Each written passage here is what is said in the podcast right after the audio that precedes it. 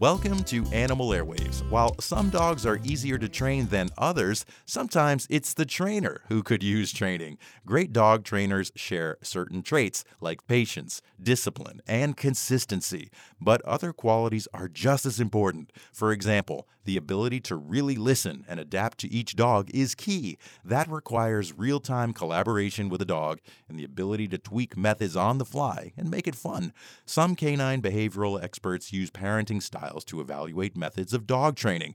An authoritative style that's firm but kind and adaptable best fosters canine persistence and attachment.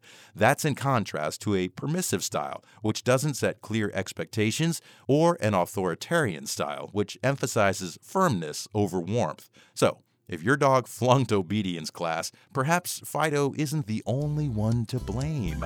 Animal Airwaves is brought to you by the UF Veterinary Hospital's